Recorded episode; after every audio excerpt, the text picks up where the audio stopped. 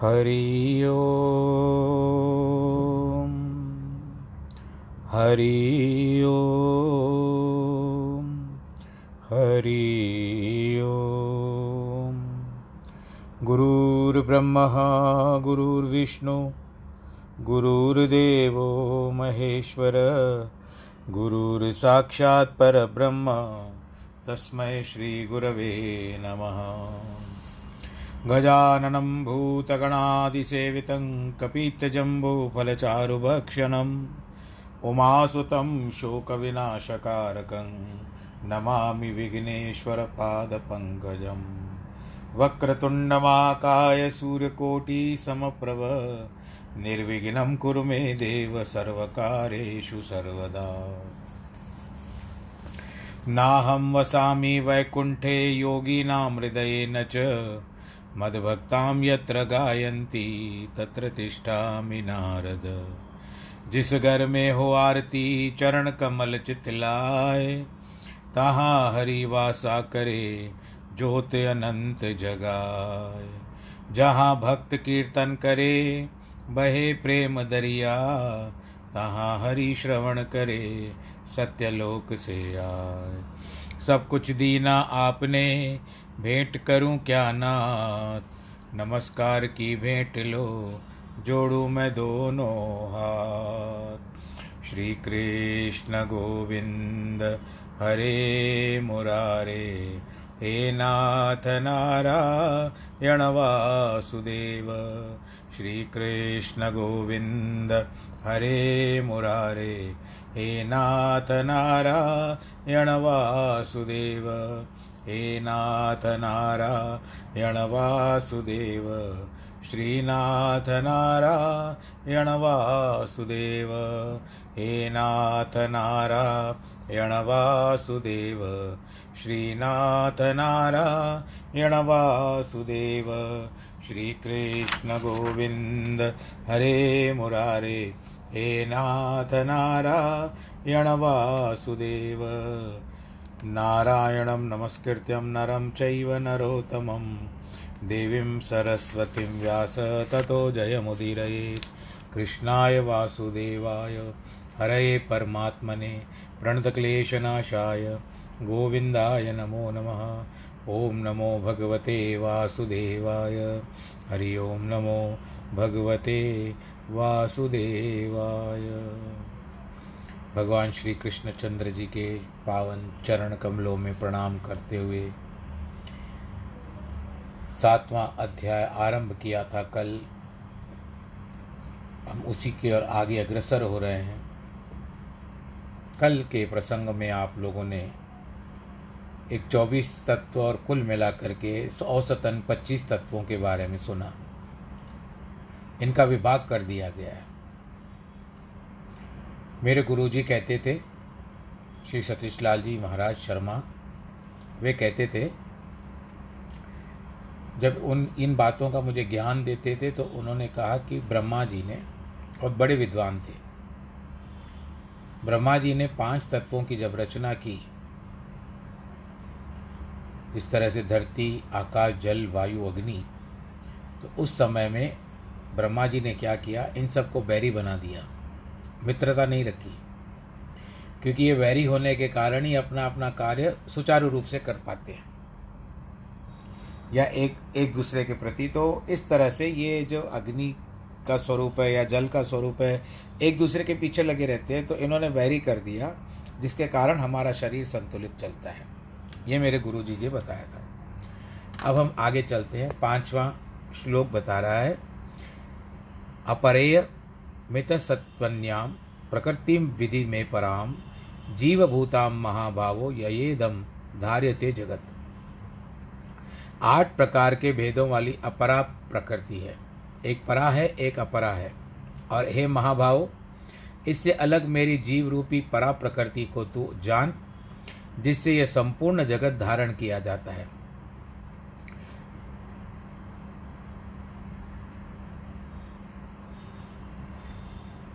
प्रकृति को दो हिस्सों में बांटा गया जिस तरह से आपने सुना।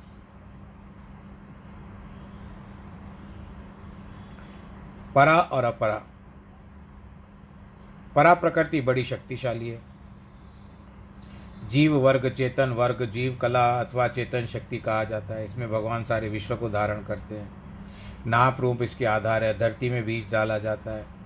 किंतु चेतन कला की शक्ति से सब कुछ अंकुर निकलता है। तत्पश्चात वह बड़ा होकर पौधा अथवा वृक्ष बनता है। नहीं तो वह जल जाएगा। यदि बड़े पदार्थों की दशा है तो चेतन प्राणी जीव कला के सिवा क्या कर सकेगा?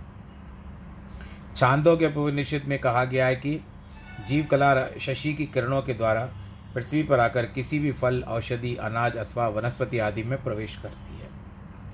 भगवान की इस लीला से कला पहले उन वस्तुओं द्वारा पिता के मुख को भीतर गले में जाती है। इस तरह से संसार का आविष्कार होता है।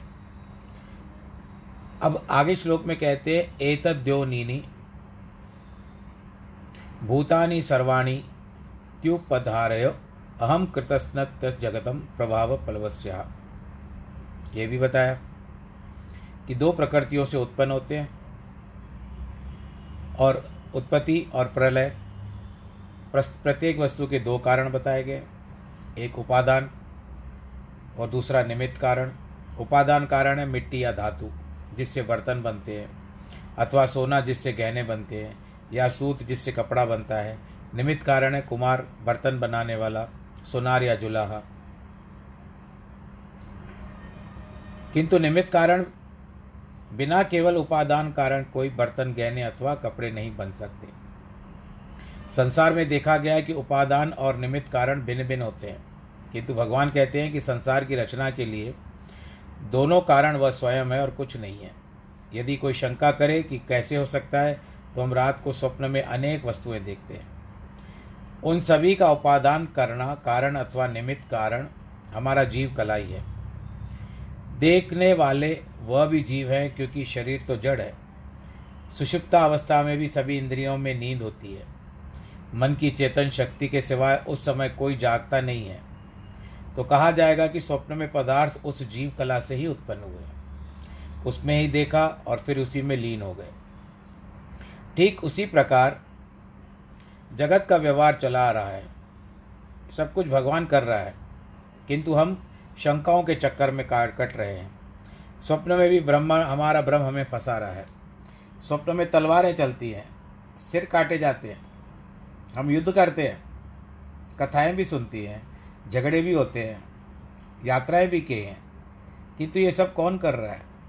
आपको तो अनुभूति होती है कि आप कर रहे हो, लेकिन आप नहीं कर रहे हो, आप तो सोए हुए हो। वास्तव में न कोई कर रहा है, न कुछ हो रहा है, केवल हमारा संशय है। मनुष्य की जी शक्ति होती है, दो प्रकार की होती है, एक पिंड, दूसरा ब्रह्मंडे। पिंडे वीर में जीव कला नहीं है, किंतु ब्रह्मंडे में है। इसीलिए शास्त्रों में लिखा हुआ है कि समय और नियम के अनुसार ग्रस्त संबंध से संतान जो उत्पन्न होती है और उसी को विचार करना चाहिए। मथ परतरम नानत किंचित दस्ती धनंजय मई सर्वमिदम प्रोतम सूत्रे मणिगणा इव। इसलिए धनंजय, मेरे सिवाय किंचित मात्र भी दूसरी वस्तु नहीं है। यह संपूर्ण जगत सूत्रों में मणियों के सदृश मुझमें गुथा हुआ है। परमात्मा के सिवा दूसरा कोई भी जगत का कारण नहीं है। केवल भगवान ही सारे ब्रह्मांड का कारण है। वे ही सब कुछ है। उनमें से अधिक कुछ भी नहीं है। भगवान इन दो श्लोकों में आत्मा का ज्ञान अर्थात विज्ञान समझा रहे हैं, जिसके पाने से मोक्ष की प्राप्ति होती है।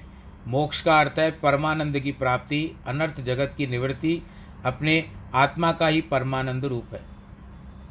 इसकी प्राप्ति से दुनिया के दुखों और सुखों को मान का भान नहीं होता, क्योंकि ये सब असत और नाशवान है। जो भी वस्तुएँ हम संसार में देखते हैं, ये सब नश्वर है। कोई भी जीवित नहीं रहेगा, कोई भी वस्तु लगभग नहीं रहेगी। भगवान सारे जगत में प्रत्येक मनुष्य और प्रत्येक पदार्थ के अणु अणु, जिसको हम कण कण में कहते हैं, विद्यमान है। केवल देखने के लिए आँखें चाहिए। उन आँखों से हम प्रीतम को सर्वत्र देख सकेंगे। और हमें ज्ञात होना चाहिए कि प्रीतम हम स्वयं हैं। हमारी आत्मा ही परमात्मा है और हमसे जुड़ी हुई है। किंतु संशय के कारण हम उसे दूर और भिन्न मानते हैं। किंतु माया का पर्दा हट जाने से उसी मिली हुई आत्मा की प्राप्ति होती है। जैसे घी में दूध है, दूध में घी है और अणु अणु में है केवल बाहर निकालने के से यत्न करना पड़ता है उसको निकालने। इसी प्रकार यत्न करोगे तो आप आत्मा भी प्रकट कर सकते हो। जैसे मणि वाला सांप मणि को खोया हुआ समझकर व्याकुल हो जाता है इधर उधर ढूंढता है। वह तो उसी के मस्तक में अथवा जैसे मृग अपनी नाभि की कस्तूरी की सुगंध को बाहर से आयु समझकर उसको ढूंढता है, वैसे ही हम आत्मा से मिले हुए पर मानो उसे खो बैठते हैं। और अपने को शरीर, इंद्रिय, मन आदि समझकर आत्मा को ढूंढते हैं। जिस तरह से कहा कि मोह को कहा ढूंढे रे बंदे, मैं तो तेरे ही पास में हूँ। संसार में लोग प्रश्न करते हैं, मोक्ष के लिए कोई विरला जीव इच्छा करता है? शेष हर एक जीव सुख की इच्छा करता है। वह सुख तो विषयों से भी मिलता है। प्रत्येक मनुष्य इच्छा करता है कि मैं सदैव सुखी रहूँ। दूसरों को चाहे कितना भी दुख मिले स्वयं सुखी होने से वह सारे संसार को सुखी मानता है। जगत से निवृत्ति की इच्छा को चाहे कितना भी दुख मिले, स्वयं सुखी होने से वह सारे संसार को सुखी मानता है। जगत में आत्मा के दर्शन की अभिलाषा किसी को नहीं है। यदि जिज्ञासु को भी इच्छा है, वह भी तब तक उसे आत्मा का परमानंद स्वरूप को नहीं देखा है। तब तक उसका मन उस और कैसे लगेगा? जिन्होंने ब्रह्म देखा है ही नहीं है, उसको कैसे बताएँगे? पहले भी एक दृष्टांत आ चुका है कि एक राजा के पास बहुत सारे इसी गीता ज्ञान में बता चुका हूँ कि किसी राजा के पास कुछ चाटुकार थे। उसके मंत्री वर्ग जो थे, वो राजा को प्रसन्न करने के लिए कुछ ना कुछ करते रहते थे और राजा की बातों में, राजाओं को बातों में मनोरंजन करते थे और राजा को सांसारिक बातें बहुत बताते थे। कोई संत महात्मा आता था तो उनके बेतुके प्रश्न करके उनकी खिल्ली उड़ा देते। राजा ने एक दिन कहा कि, एक दिन डिंडोरा करवाया कि जो मुझे आत्मा के बारे में बताएगा, मैं उसको मुँह मांगा मूल्य दूँगा। तो कोई संत आए। संत ने कहा, मैं, महाराज जी बता सकता हूँ। किस तरह से? कहते, वो दिखाई नहीं देती है। पर आप उसको अनुभव कर सकते हो। अपने अंदर उसको संभाल सकते हो, समझा सकते हो और देख भी सकते हो अपनी आत्मा को। तो जो एक लगभग नास्तिक था, वो खड़ा हो गया। कहता है, पंडित जी, यहाँ सब बातें वो बताइए नहीं। यहाँ पर हमको प्रत्यक्ष चाहिए, प्रत्यक्ष। आत्मा है, दिखाओ। अगर नहीं आता दिखाना तो वापस लौट जाओ। संत ने कहा महाराज जी राजा से आज्ञा मांगी कि महाराज, क्या आप मुझे इस व्यक्ति से बात करने के लिए आज्ञा है आपकी? राजा ने कहा, आज्ञा है। और कहते मुझे एक डंडा भी चाहिए। मंगवाया गया डंडा। वो जो नास्तिक था और जो संत को टोक रहा था, वो कहता है संत ने उसको कहा कि थोड़े से ऊंधे हो जाओ, यानी पीठ के बल थोड़े खड़े हो जाओ, उल्टे हो जाओ, यानी आपकी पीठ ऊपर होनी चाहिए। तो उसने कहा, ना जाने क्या करेगा? उल्टा हो गया, पीठ ऊपर हो गई। जिस तरह से आप योगा करते हो ना, अपने दोनों पैरों को हाथ लगाते हो तो झुक जाते हो, उसी तरह प्रणाम करने के लिए भी हम लोग जैसे झुकते हैं तो वो नास्तिक वैसे ही झुका। तो संत ने तीन बार ज़ोर से उसके पीठ पे डंडा मारा। बोलो, नारायण भगवान की जय। तो बिल बिलाने लगा। कष्ट सहन नहीं हो रहा था, वेदना बहुत हो गई। राजा को क्रोध आ गया कि महात्मा जी, पंडित जी, ये क्या कर रहे हो आप? ऐसे थोड़ा ही होता है। कहते, नहीं महाराज जी, मेरा भी और कोई उद्देश्य नहीं था। इसने कहा कि जो होती है उसको दिखाना चाहिए। तो कहते, आप साबित क्या करना चाहते हो? कहते, साबित यह करना चाहता हूँ अब इसको बोलिए सीधा खड़ा हो जाए। ये जो नास्तिक है, इसको बोलिए सीधा खड़ा हो जाए राजा ने कहा, सीधे हो जाओ भाई। अब क्या कहते हो? कहते, अब इससे पूछो क्या हो रहा है? क्या महसूस कर रहा है? कहते, तुमको क्या महसूस हो रहा है? क्या अनुभव हो रहा है? कहते, दर्द अनुभव हो रहा है, महाराज। कहते अच्छा यदि दर्द महसूस हो रहा है तो क्या तुम मुझे दर्द दिखा सकते हो? जो तुम्हारे भीतर वेदना है, कष्ट है, तकलीफ़ है, जो मैंने मारा तुमको, मैं तुमसे क्षमा चाहता हूँ। परंतु मैं मुझे केवल इतना उत्तर दो कि क्या तुम अपने दर्द को यहाँ पर जो भी लोग बैठे हुए हैं, अपने शरीर से निकाल करके दिखा सकते हो? कहते, मूर्खता होगी, मैं कैसे अपने दर्द को दिखा सकता हूँ भाई? दर्द तो मैं अपने अंदर महसूस कर रहा हूँ, अनुभव कर रहा हूँ तो कहते आत्मा को भी अंदर ही महसूस करना चाहिए। आत्मा को भी कोई दिखाई नहीं दे, दिखाई ना, कोई भी दिखा नहीं सकता है। बोलो, कृष्ण कन्हैया, लाल की जय। तो यही कहने का तात्पर्य है कि हम दिखा नहीं सकते, परंतु अनुभूति होती है। आप भी देखो कभी कभी एक प्रतिभा ज्ञान होता है जिसको आप इंट्यूशन कहते हो। कभी कभी आपके मुख से कोई ऐसी बात निकल जाती है किसी के लिए, कभी कोई दुआ हो गई, किसी को कोई आशीर्वाद हो गया, और वो आशीर्वाद या दुआ उसको लग जाती है। जब लग जाती है तो व्यक्ति बहुत प्रसन्न होता है और प्रसन्न होकर के कहता है, और वास्तव में जब लग जाती है दवा, दुआ और आशीर्वाद तो वो व्यक्ति आकर के कहता है कि आपने उस दिन मुझे आशीर्वाद दिया था, आपने मुझे दुआ दी थी, आज मेरा काम हो गया। तो आपको भी प्रसन्नता होती है कि मैंने दिल से दी थी, वो आपके दिल से नहीं है, वो आपकी आत्मा की आवाज़ है, जो कभी कभी ऐसे कर्म करवा देती है आपके मन, हृदय से, आपके शरीर के द्वारा, मुख से ऐसी वाणी कहलवा देती है कि सामने वाले को सच लगता है। बोलो, कृष्ण कन्हैया, लाल की जय। तो जिज्ञासु ने परमानंद स्वरूप ब्रह्म का अनुभव नहीं किया।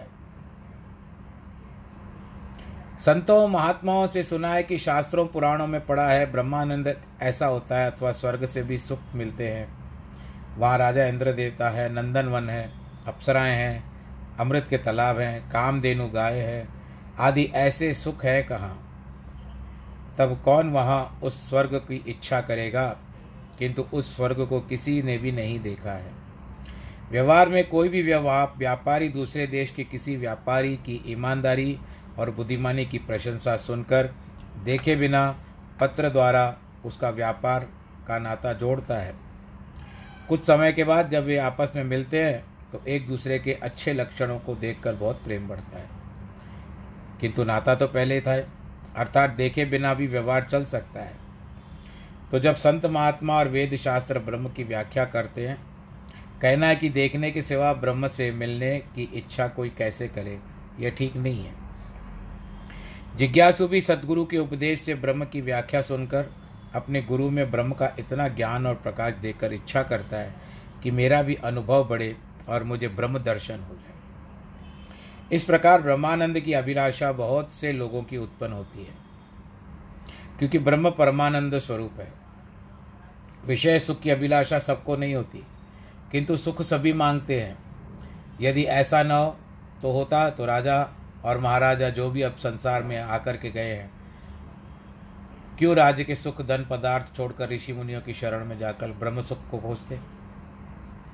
महात्माओं में ऐसे किसी विलक्षण सुख की वार्ता उन्होंने सुनी होगी, तभी तो सब बलिदान करके उस सुख के लिए प्रयत्न करते हैं। इसलिए जब प्रत्येक प्राणी सुख की इच्छा रखता है तो ब्रह्मानंद जैसा कोई भी सुख नहीं हो सकता। तब तो न केवल जिज्ञासु, किंतु प्रत्येक मनुष्य ब्रह्म प्राप्ति की इच्छा करता है। क्योंकि सभी सुखों का भंडार है, प्रत्येक वस्तु मनुष्य दुखों से निवृत्ति चाहता है। संसार के पदार्थ सभी दुखदायक है।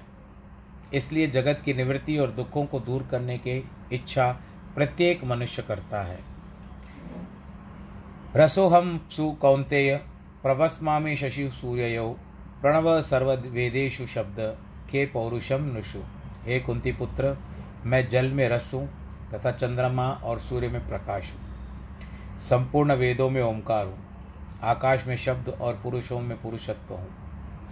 जल प्राणियों जो ब्राह्मणियों में के समान है, उसमें रस अर्थात चेतना शक्ति है, वह है धागा, जो भगवान का रूप है।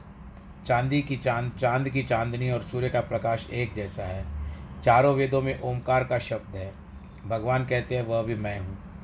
भगवान में जो शब्द गूंजता है, वह भी परमात्मा का रूप है।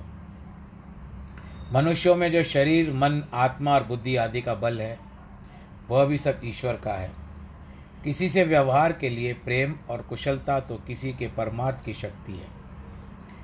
यह सब परमात्मा के चेतन शक्ति के कारण है। अगर यह चेतन शक्ति न हो तो शायद शरीर खड़ा भी ना हो सके। वास्तव में जल का स्वाद मीठा होता है। मतलब ये नहीं कि मीठा हमको अनु, अनुभूति होती है, अनुभव होता है, पर उसमें कोई शक्कर नहीं मिली रहती है। पीने योग्य होता है, परंतु पृथ्वी से संबंधित होने के कारण कभी कभी खारा होता है, कड़वा होता है, कम मीठा लगता है। और ये जो आप लोग बोरिंग करवाते हो या कुएँ के पानी होते हैं ना, उसके कारण होता है। कहीं कहीं तो बहुत मीठा होता है, किंतु रूप और स्वाद धरती के संग के आकर बदल जाता है। जल के स्वाद की बड़ी महिमा है। पेट की खराबी अथवा जिगर में खटाई हो तो जल का गिलास पीने से पेट हल्का हो जाता है। शुद्ध जल औषधि के समान है। जैसे हरिद्वार में गंगा जल आदमी के लिए बहुत अमूल्य औषधि माना गया है, ये इसमें लिखा हुआ है। यदि आत्मा ठीक है तो जल शक्ति देता है। इसलिए कहा जाता है कि उसमें कोई शक्ति है। गुरु नानक साहब जी का कथन है कि आपे रसिया, आपे रस, आपे खामणहार भगवान स्वयं रसीला है। उसमें रस भी आप है, भोगने वाला भी आप है। शेष कौन रह गया? वो कुछ भी नहीं है, वह सच्चा ज्ञान है। भगवान कहते हैं कि चाँद और सूर्य में जो चांदनी और प्र, सूर्य में जो चांदनी और प्रकाश है, वह मैं हूँ। यानी सूर्य का प्रकाश और चाँद में चांदनी। ऐसा नहीं कहते कि आकाश मेरा है, परंतु मैं स्वयं प्रकाश हूँ। ये तेरहवें अध्याय में भगवान ने कहा कि अर्जुन, मैं ज्योतियों में ज्योत हूँ। ये सब भगवान इसलिए कहते हैं कि जिससे कि हम उनके स्वरूप की महिमा का अनुभव कर सकें। जैसे किसी देश के लिए कहते हैं, देश इस राज का है, अर्थात उस राज के अधीन है। इस प्रकार भगवान कहते हैं कि सब कुछ मेरे अधीन है। ना ये तेरा, ना ये मेरा मंदिर है भगवान का, पानी उसका, भूमि उसकी, सब कुछ उसी महान का। सब में उसकी शक्ति काम करती है। सारा बल भी उसी का है। देखने वाले, सुनने वाले, समझने वाला यही समझ है, स्वयं है। नहीं केवल इतना दुख देखने वाले, नेत्र सुनने वाले, कान समझने वाली, बुद्धि स्वयं है। देखने, सुनने और समझने वाले पदार्थ अथवा बातें कई नहीं। तीनों रूप उसी के हैं। चौथा कहाँ से आएगा? चौथी तो वस्तु संसार में है ही नहीं, जिसको हम अपना मानकर बैठे हैं। वेदों में जो ओम अथवा ओमकार का शब्द है, जिसका ज्ञान होने से सभी वेदों का ज्ञान होता है, वह भी स्वयं भगवान है। है तो केवल हमारे कर्म, और शरीर है माध्यम, जिसके द्वारा हम कर्म करते हैं। ओमकार ब्रह्म है। उसको जिसने जान लिया उससे और किसी वस्तु को जानने की आवश्यकता नहीं होगी ओम का उच्चारण युक्ति से होता है। श्वासों से ओम का जप करने से हृदय में प्रकाश होता है। लंबी सांस खींच करके धीरे धीरे ओम कहते हुए उच्चारण करना चाहिए। चारों वेदों का ज्ञान हो जाता है। एक ओम के अक्षर के अभ्यास से सतगुरु की कृपा, परमात्मा की दया से भीतर प्रकाश होता है। यही आत्म तत्व है। इसके अंतकरण शुद्ध होता है, सारे ब्रह्मांड की जानकारी होती है। ओमकार का अर्थ है अजपा गायत्री। ये दो अक्षरों की होती है, जो साधन करने वाले की रक्षा करती है। योगियों का योग क्षेम करती है। ऋषि मुनियों ने जो वेदों का प्रचार किया है, धर्म प्रचार करके महान शक्ति को प्राप्त किया है, वह सब ओमकार के बल से किया है। गायत्री मंत्र चौबीस अक्षरों वाला होता है। आप लोग देख लीजिएगा, जिनके पास लिखा हुआ हो। पुण्यो गंध पृथिव्यांच तेजश्चामिस्वि भावसो, जीवनम सर्वभूतेषु, तपश्चास्मि तपस्वशु पृथ्वी में पवित्र गंध और अग्नि में तेज मैं हूँ। संपूर्ण भूतों में उनका जीवन हूँ। अर्थात, जिससे वे जीते हैं, मैं हूँ। तपस्वियों में तप मैं हूँ। पृथ्वी से सुंदर और सुगंधित फूल और फल उत्पन्न होते हैं। एक छोटे से बीज से कितने पेड़ और पेदे, पौधे उत्पन्न होते हैं। उन फलों, फूलों आदि में मधुर सुगंध है। फलों में रस है। भगवान कहते हैं, वह भी मैं हूँ। भगवान की तन्मात्रा सुगंधी है। सभी तत्वों की तन्मात्रा भगवान ही है। अग्नि की तन्मात्रा, प्रकाश अथवा गर्मी, यह सभी ईश्वर का रूप है। उसे सभी कार्य होते हैं। चौरासी लाख योनियाँ मानी गई हैं। भगवान कहते हैं कि सभी मनुष्यों से लेकर छोटे से छोटे जीव भी प्राणी मैं हूँ। जीवन का आधार अथवा कहा जाए कि वह स्वयं जीवन है उस जीवन शक्ति के निकल जाने के बाद प्रत्येक प्राणी का शव के जड़ जड़ की तरह हो जाता है। अगर आप उसकी ध्यानपूर्वक ध्यान देखभाल न करो, शरीर की शव जब हो चुका है तो वो अकड़ता जाएगा। आजकल तो आधुनिक सुविधाएँ उपलब्ध है। मशीन में रखा, रख दिया जाता है, परंतु पूर्व काल में क्या होता था? तेल का प्रयोग करते थे। इस जीवन से, शक्ति से बिना कोई भी कार्य मनुष्य नहीं कर सकता।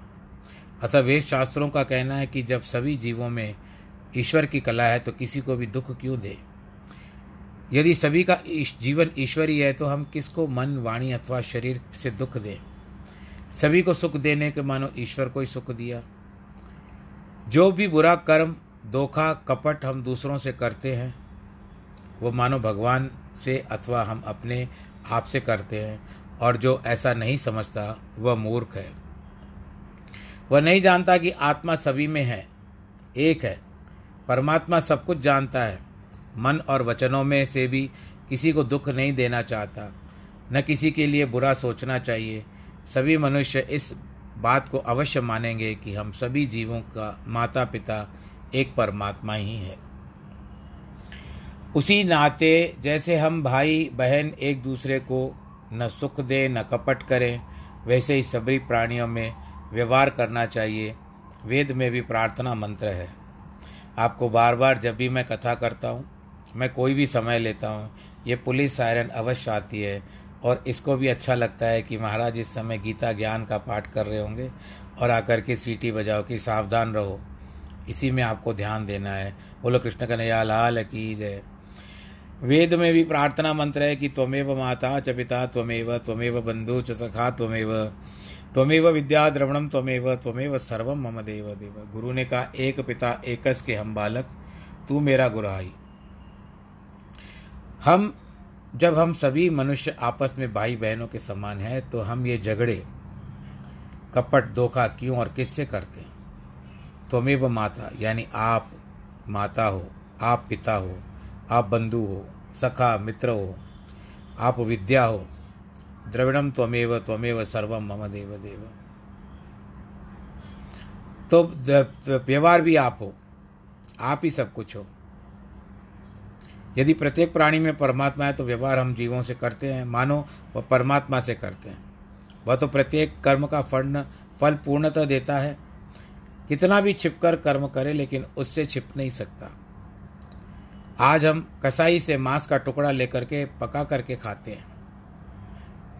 तो किसी दिन हमारा शरीर का भी मांस भी, जब हम न जाने किस योनि में होंगे तो किसी न किसी कसाई के पास जिस भी योनि में होंगे अगर यदि पशु पशु की योनि प्राप्त होती है, यदि आप पशु आहार ही करते हो तो आप भी पशु बनोगे, ये शास्त्र में बताया गया है।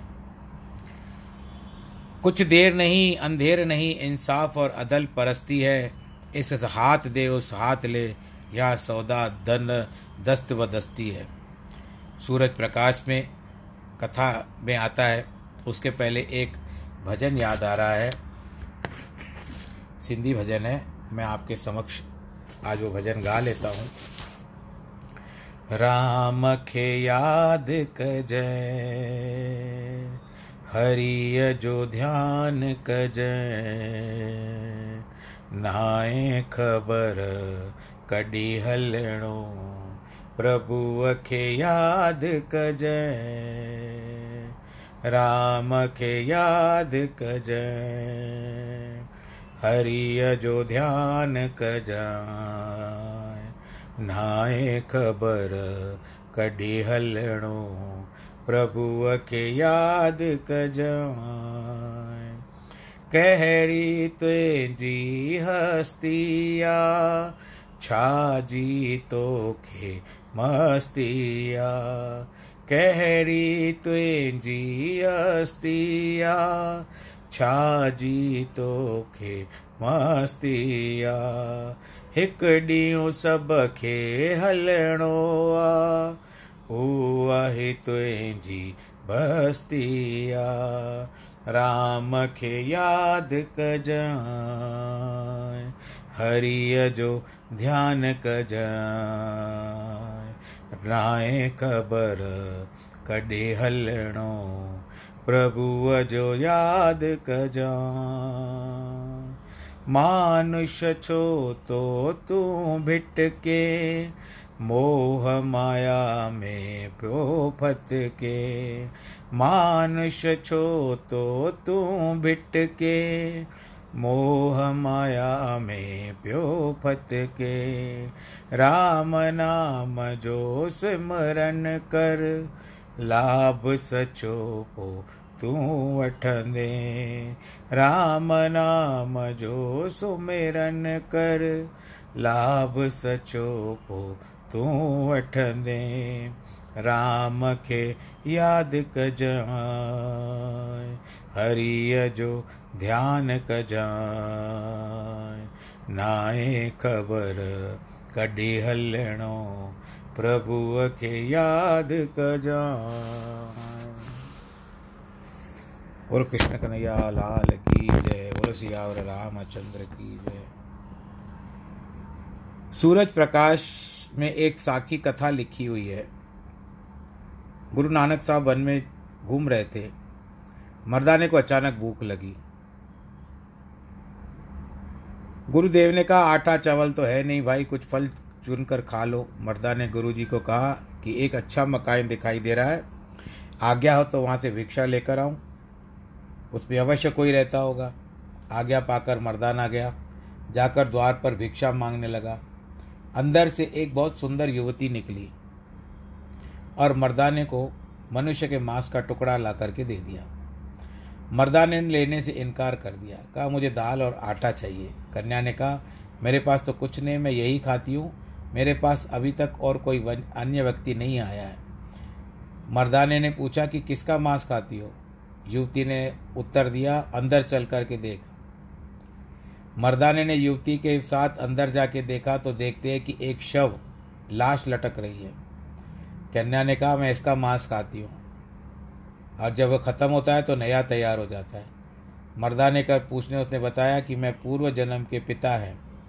पैसे लेकर इन्होंने मेरा विवाह किया था। यानी मेरा कन्यादान करने के लिए इन्होंने पहले सामने वाले से, जो लड़के वाले थे, उनसे पैसा लेकर के मेरा कन्यादान किया था। यानी मुझे बेचा था। कन्या बेचने वाले मानो मांस के बड़े व्यापारी होते हैं। कसाई मांस बेचने वाले होते हैं। कन्या ने आगे बताया मेरे पिता मुझे मुर्दे के मेरा पिता जो है ये मुझे मुर्दे के रूप में मिला है। मैं उसी के मांस से अपना जीवन निर्वाह करती हूँ। कन्या ने आगे बता, ये बताया वह मर्दाने के साथ गुरु के पास आई कहने लगी बदला लेने के लिए तो मैं यहाँ रहती हूँ अर्थात बदला अवश्य देना पड़ता है। यह कोई झूठी कहानी नहीं है किंतु जन्म साखी में लिखी हुई है। इस श्लोक में भी भगवान जी भी यही कहते हैं कि तपस्वियों में तपस्या और साधना भी वो ही आप हैं। बीजम माँ सर्वभूतानाम विद्धि पार्थम सनातनम बुद्धिर्बुद्धि मतात्मस्मी तेजस्ते जस्मी नामहम हे अर्जुन तो संपूर्ण भूतों का सनातन कारण मुझी को जान। अब वो कथा के लिए अंत जो उसमें लिखा हुआ है, मैंने आपको वो बता दिया। अंत मैंने वो पढ़ी नहीं है कहानी, पर मुझे अच्छी लगी, मैंने आपको बताई। परंतु गुरु जी ने उसका उद्धार कैसे किया, आगे कहीं ना कहीं आएगा। तो हे अर्जुन, तू संपूर्ण भूतों का सनातन कारण मुझे को जान। मैं बुद्धिमानों की बुद्धि और तेजस्वियों का तेज हूँ। बरगद के पेड़ का बीज कितना छोटा है। किंतु पृथ्वी में गाड़ने से वह एक बड़ा वृक्ष बन जाता है। किंतु वह विकारी है। पहले धरती से फूटता है, बाद में बड़ा होता है, अंत में नष्ट हो जाता है। सभी बीज पहले अपनी हस्ती खोकर बाद में पौधे और वृक्ष का लूप लेते हैं। बुलबुला भी जो होता है पानी का, वो भी अपने आप को एक वस्तु समझ लेता है, थोड़ी देर के लिए। परंतु, वो फूट जाता है तो उसका कोई अस्तित्व नहीं रहता। और पलट जाता है। यहाँ भी बीज जो पेड़ों के होते हैं, वो फल और पौधों के रूप में बदल जाते हैं, वृक्षों के रूप में बदल जाते हैं। किंतु परमात्मा निर्विकारी बीज है, जो न कभी नष्ट होता है, न बदलता है। सारा जगत उन्हीं से उत्पन्न हुआ है। सारा जगत उन्हीं में वर्तमान है, और सारा जगत उन्हीं से अंत होता है। इसके लिए ब्रह्मा, विष्णु और शिव है। अंग्रेज़ी में जिस तरह से हम लोग मानते हैं कि ब्रह्मा जी उत्पन्न करने वाले हैं, विष्णु जी पालन करते हैं, और शंकर भगवान जी हैं, वो नष्ट करते हैं। तो इस तरह से अगर बात पहले भी आ गई तो मैं फिर से दोहराता हूँ। G O D Brahma generate करते हैं, सृष्टि की रचना जनरेट करते हैं। उनको क्रिएटर भी कहा गया है जनरेटर भी कहा गया है। विष्णु जी चलाते हैं, ऑपरेट करते हैं। सभी जीव को जीव जंतु जो भी हैं, चौरासी लाख, उनका भोजन देखना, व्यवहार करना उनके साथ, वो सब भगवान विष्णु का कर्तव्य है। और शिव जी अंत अंत समय विष्णु जी शिव जी का होता है। जब प्रलय आनी आती है, या जीव का अंत आता है तो उस समय इस तरह से ये संसार ये तीन भाग दिए हुए हैं। प्रकृति के द्वारा इन्होंने लिए हुए हैं। प्रकृति का जो नियम है, प्रकृति का एक और नियम है, वो मैं आपको बता देता हूँ। किसी से मेरा इस बात पे, दो तीन पहले इस बात पे ही विचारधार विचार विमर्श हुआ था। आज मुझे वो बात याद आ गई, मैं आपसे भी बताता हूँ। कि संसार जब चल रहा था तो किसी की मृत्यु नहीं हो रही थी। मृत्यु न होने के कारण संसार भारी पड़ रहा था और किसी की मृत्यु न होने के कारण बढ़ता जा रहा था। और आपको सर्वप्रथम पहला कि पता है, ब्रह्मा जी ने जब सृष्टि की उत्पत्ति की थी तो सब लोग कमल के ऊपर ही रहते थे। कमल बड़ा होने लगा तो ब्रह्मा जी के आज्ञा पर वारा भगवान जी ने पृथ्वी को लेकर के आए। तीन हिस्से पृथ्वी के, एक हिस्सा पृथ्वी का, तीन हिस्सा समुद्र है, आपको पता है। तो उस पृथ्वी भाग को धरती, धरातल कर दिया। पहले इसको धरा कहते थे फिर इसका नाम मेदनी हुआ, पर फिर उसके बाद राजा प्रतु ने इनको गोद लिया, इनका अपना नाम दिया, इसके कारण पृथ्वी हो गई। तो उसके बाद जो प्रकृति होने लगी, वो उसके ऊपर जीने लगी। अंश, जीव अंश जो थे, जीव आने लगे, वो उसने लगे। परंतु मृत्यु किसी की भी ना हो रही थी, जिसके कारण संसार बढ़ता जा रहा था। तब ब्रह्मा जी ने विष्णु जी से विचार विमर्श किया फिर। तब ब्रह्मा जी की बात सुनकर के विष्णु भगवान जी ने कहा कि आप एक शक्ति उत्पन्न करो जिसका नाम मृत्यु होगा। वो, क्योंकि ये जीव जो है, इस समय में ये मृत नहीं है, ये जी रहे हैं। ऐसा लगता है कि इन लोगों ने अमृत पी लिया है। परंतु जब वो मृत्यु आ जाएगी, ये मृत हो जाएँगे, मृतक कहलाएँगे तो उसके बाद इनके शरीर को जला दिया जाएगा और उसके बाद भार हल्का होगा। ऐसा कहते हुए ब्रह्मा जी ने मृत्यु को उत्पन्न किया। सृष्टि की रचना के समय में जब मृत्यु की उत्पत्ति हुई तो मृत्यु कहती है, कहते, क्या मुझे मेरी आज्ञा है? कहते, जीवों के ऊपर हावी हो जाओ, उनके प्राण लेकर के बाहर निकलो। कहते, उसका दोष कैसे होगा? उनका तो दोष मुझे लगेगा, जैसे हत्या हो गई है तो। कहते, तुमको कोई भी दोष नहीं देगा। सब तुमको यही कहेंगे कि फलाना ऊपर से गिर गया उसको, उसका टक्कर हो गया, उसको हार्ट अटैक हो गई, उसका बीपी हाई हो गया। परंतु कभी भी कोई अपने मुख से यह स्वीकार नहीं करेगा कि उसकी मृत्यु आ गई थी, जिसके कारण वो संसार छोड़ करके चला गया। तो मृत्यु अपना कार्य करती है, परंतु वो अपने ऊपर दायित्व नहीं लेती है। करती परमात्मा की आज्ञा से ही है परंतु दायित्व वो अपने ऊपर नहीं लेती, इसके लिए वो छूटी हुई है। आज के प्रसंग को हम यहाँ पर विश्राम देते हैं। जिनके जन्मदिन है, वैवाहिक वर्षगांठ है, उनको बहुत बहुत ढेर सारी बधाइयाँ। आप अपना ख्याल रखें, सुरक्षित रखें, सैनिटाइज़र, मास्क का प्रयोग करें। नमो नारायण नमो नारायण नमो नारायण।